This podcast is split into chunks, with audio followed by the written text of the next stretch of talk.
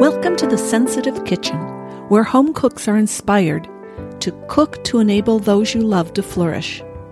I'm Cindy Sullivan, registered dietitian, passionate nutrition educator, and accomplished home cook.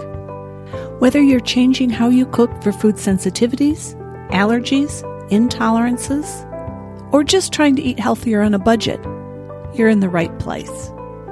Most episodes, I will share favorite recipes as well as modification tips and nutrition benefits. Occasionally, I'll have a guest or special episode like modifying holiday favorites. My favorite foods? They're raspberries and homemade chocolate chip cookies. My latest cooking project was long fermented sourdough bread. This episode of the Sensitive Kitchen podcast is dedicated to one of the most amazing men I knew, my dad, Bob Kokensparger. He was a gentle, kind man with a streak of fun. He led others by his example. He unexpectedly died of a heart attack last week. He made all of their bread from scratch and enjoyed good food. He also loved chocolate. So this recipe for fudge is for you, Daddy. Quick. Valentine's Day is coming. Do you need a fast chocolate gift? Four ingredient microwave fudge is just the thing. And I have a dairy free version for those of you avoiding dairy. I have made this fudge for more than 30 years, but in the past few years I've had trouble with it seizing up, even though I was careful to be sure that no water was in the bowl. As an aside, you know that chocolate will not melt but become hard and clumpy, what we call seize, if even a drop or two of water comes into it. I finally solved the problem with the addition of a little bit of butter, or if you're dairy free, dairy free margarine. Woohoo! It works again. Are you ready for the hardest part of this recipe? Line an 8 inch square pan with parchment paper. I actually use King Arthur parchment, my favorite parchment, and cut a half sheet worth the width of an 8 by 8 pan. You want it to stick up over the edges of the pan. This will be your handles to pull the fudge out of the pan. I then place the narrower piece of parchment, the leftover part, into the pan at a 90 degree angle to the first. I usually put that smaller piece underneath. On two sides of the pan, there will be some pan exposed, not covered with parchment. That's okay, but I usually spray this with cooking spray just to be sure it releases easily. You could easily butter it or use margarine as well. After my pan is ready, I put the chocolate chips, sweetened condensed milk, and butter into an 8 cup glass measuring cup. Any glass bowl will do. I just like to have the handle to hold on to. now, before you put that in the microwave, get out the vanilla and any other mix-ins you want to add, such as walnuts or pecans. They'll need to be ready because as soon as the chocolate mixture is melted, you'll want to pour it into the pan. So microwave the ingredients and it's easy. It's just three cups of chocolate chips, which is one and a half bags of 12 ounce chocolate chips, one container of sweetened condensed milk, and three tablespoons of butter or dairy free margarine put that into the bowl and microwave those ingredients about one and a half minutes on 50% power. Since microwaves differ so widely in power, it's hard for me to give you exact times. Just be careful that the chocolate does not scorch. Better to go slowly than ruin your fudge. That's why I do it at 50% power. You certainly can do it at full power. You just have to keep a really good eye on it. Stir after about a minute and a half and repeat. You may need to put in Put it in the microwave for additional time if chunks of chocolate remain after stirring well or if the butter isn't quite melted. As you stir, the chocolate will continue to melt. When the chocolate is melted and everything is combined, quickly stir in the vanilla and any add-ins. Pour it into the prepared pan and smooth the top with the spatula you use to scrape out the bowl and cool it in the refrigerator for a few hours. When you're ready to cut the fudge, and it really does take a few hours, sorry, pull firmly on the parchment handles. Place it on a cutting board. Use a bench knife or a cook's knife to cut into pieces.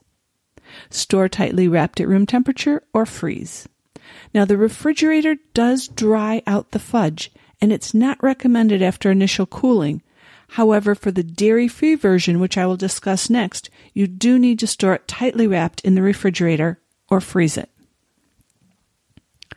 Now, for the dairy free version, this became possible when I discovered sweetened condensed coconut milk. Now, this is not regular coconut milk, just like regular canned milk is not the same. This is actually sweetened condensed coconut milk. They just had it at my regular grocery store when I knew to look for it.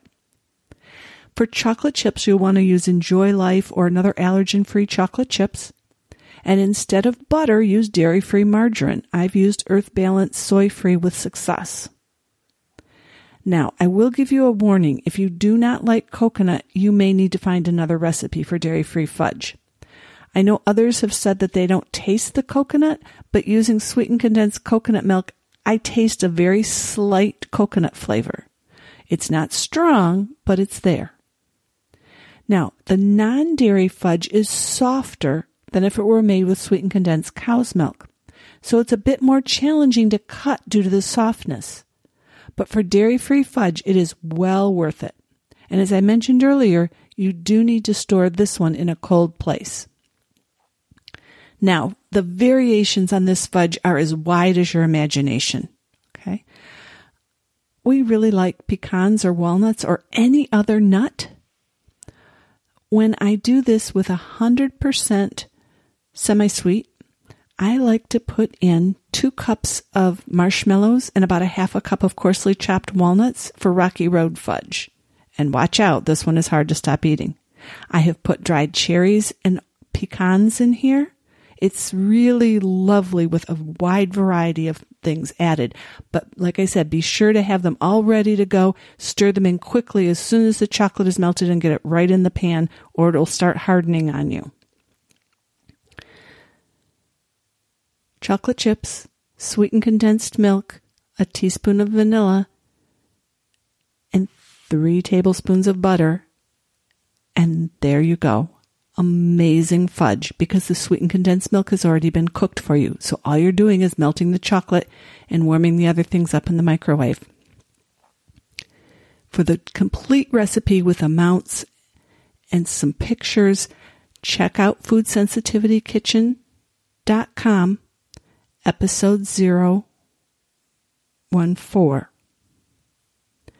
Now, let's talk just a little bit about nutrition. You know, as a dietitian, I always talk about nutrition. Well, fudge is not the most nutritious stuff out there, but there are some health benefits of chocolate. So many of you are aware of many of the health benefits of chocolate, but let me give you three quotes just to, to remind you. Okay.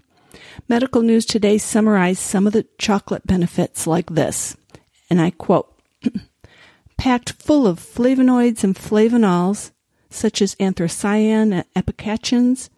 These are antioxidants, which are known to destroy free radicals in the body, chemicals that can cause damage to DNA and other cell components, accelerating aging and contributing to heart disease, cancer, and other diseases. End quote. Pretty decent for something that tastes so good.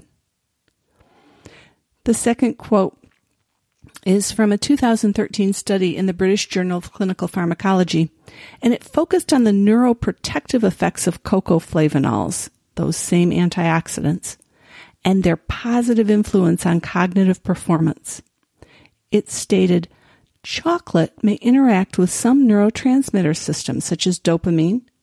Chocolate contains the dopamine precursor tyrosine, serotonin, and endorphins contained in cocoa and chocolate that contribute to appetite, reward, and mood regulation. In layman's terms, chocolate elevates our mood and makes us feel good. Check out the article if you want the proposed mechanisms. The link is on the transcript at the end of the episode at foodsensitivitykitchen.com. Third, since chocolate is high in calories and many chocolate treats are high in sugar, how does all of this balance? The health benefits have to be weighed against the health risks for certain individuals. And this same study from the British Journal of Pharmacology gave the very cautious go ahead to eating chocolate, concluding, quote, on the basis of present knowledge, it appears that the benefits from moderate cocoa or chocolate consumption likely outweigh the possible risks. End of quote. Woohoo!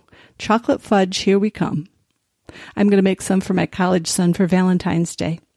And since one person does not need a whole recipe of fudge, I'm sure some of it will stay at our house. Who are you going to spoil for Valentine's Day with homemade fudge? It really only takes 15 minutes to make. It's amazing. And they don't have to know how easy it is to make. Keep cooking to enable those you love to flourish. Thanks for listening today. Have a great day. Bye bye.